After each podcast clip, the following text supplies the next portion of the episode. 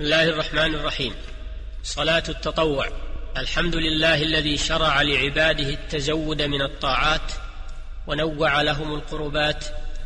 وصلى الله وسلم على نبينا محمد وعلى آله وأصحابه أجمعين. وبعد أيها المستمعون الكرام إن ربكم سبحانه وتعالى شرع لكم بجانب فرائض الصلوات التقرب إليه بنوافل الصلوات. فالتطوع بالصلاة من أفضل القربات بعد الجهاد في سبيل الله وطلب العلم لمداومة النبي صلى الله عليه وسلم على التقرب إلى ربه بنوافل الصلوات.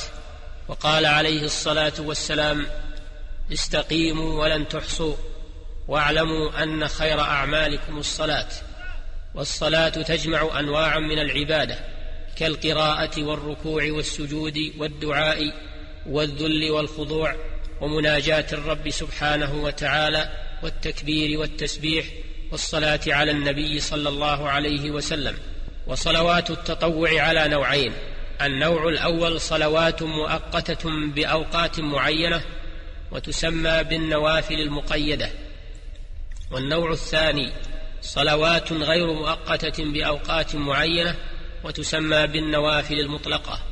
والنوع الأول أنواع متعددة بعضها آكد من بعض وآكد أنواع صلاة التطوع صلاة الكسوف ثم صلاة الاستسقاء ثم صلاة التراويح ثم صلاة الوتر. وكل من هذه الصلوات سيأتي عنه حديث خاص إن شاء الله تعالى ولنبدأ الآن بالحديث عن صلاة الوتر لأهميته. فقد قيل إنه آكد التطوع. وذهب بعض العلماء إلى وجوبه وما اختلف في وجوبه فهو آكد من غيره مما لم يختلف في عدم وجوبه. وقد اتفق المسلمون على مشروعية الوتر ولا ينبغي لأحد تركه. ومن أصر على تركه فإنه ترد شهادته. قال الإمام أحمد رحمه الله من ترك الوتر عمدا فهو رجل سوء لا ينبغي أن تقبل شهادته. وروى أحمد وأبو داود مرفوعا من لم يوتر فليس منا. والوتر اسم للركعة المنفصلة عما قبلها ولثلاث الركعات وللخمس وللسبع وللتسع وللإحدى عشرة. إذا كانت هذه الركعات متصلة بسلام واحد فإذا كانت هذه الركعات بسلامين فأكثر فالوتر اسم للركعة المفصولة وحدها. ووقت الوتر يبدأ من صلاة العشاء الآخر. ويستمر إلى طلوع الفجر.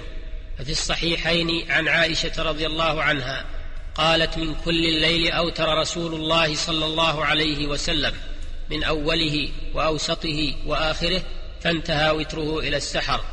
وقد وردت أحاديث كثيرة تدل على أن جميع الليل وقت للوتر إلا ما قبل صلاة العشاء.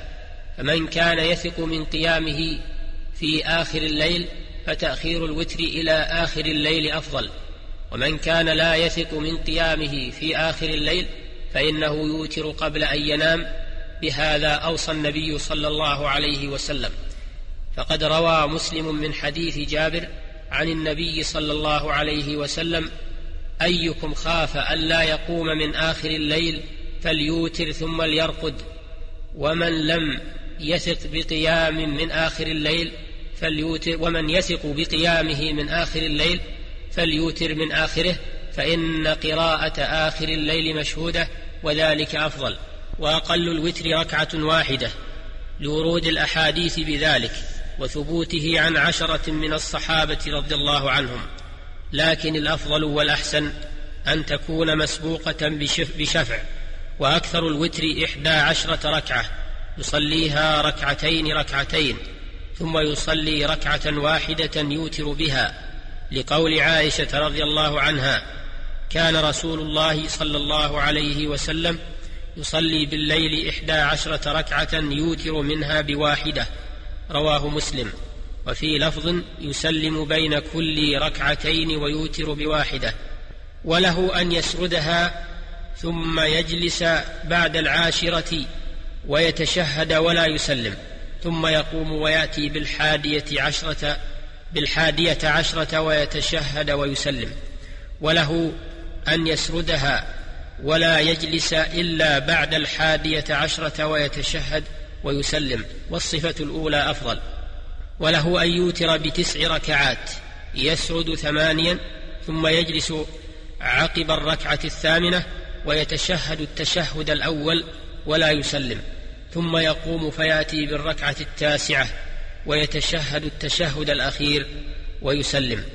وله أن يوتر بسبع ركعات أو بخمس ركعات لا يجلس إلا في آخرها ويتشهد ويسلم. لقول أم سلمة رضي الله عنها كان رسول الله صلى الله عليه وسلم يوتر بسبع وبخمس لا يفصل بينهن بسلام ولا كلام. رواه مسلم. وله أن يوتر بثلاث ركعات يصلي ركعتين ويسلم ثم يصلي الركعة الثالثة وحدها ويستحب أن يقرأ في الأولى بسبح والثانية قل يا أيها الكافرون والثالثة قل هو الله أحد.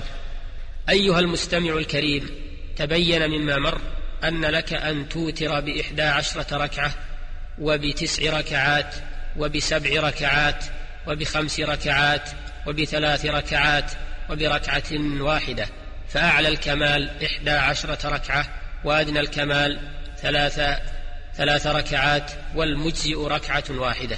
أيها المستمع الكريم ويستحب لك أن تقنت بعد الركوع في الوتر بأن تدعو الله سبحانه فترفع يديك وتقول اللهم اهدني فيمن هديت وعافني فيمن عافيت وتولني فيمن توليت وقني شر ما قضيت إنك تقضي ولا يقضى عليك إنه لا يذل من واليت ولا يعز من عاديت تباركت ربنا وتعاليت.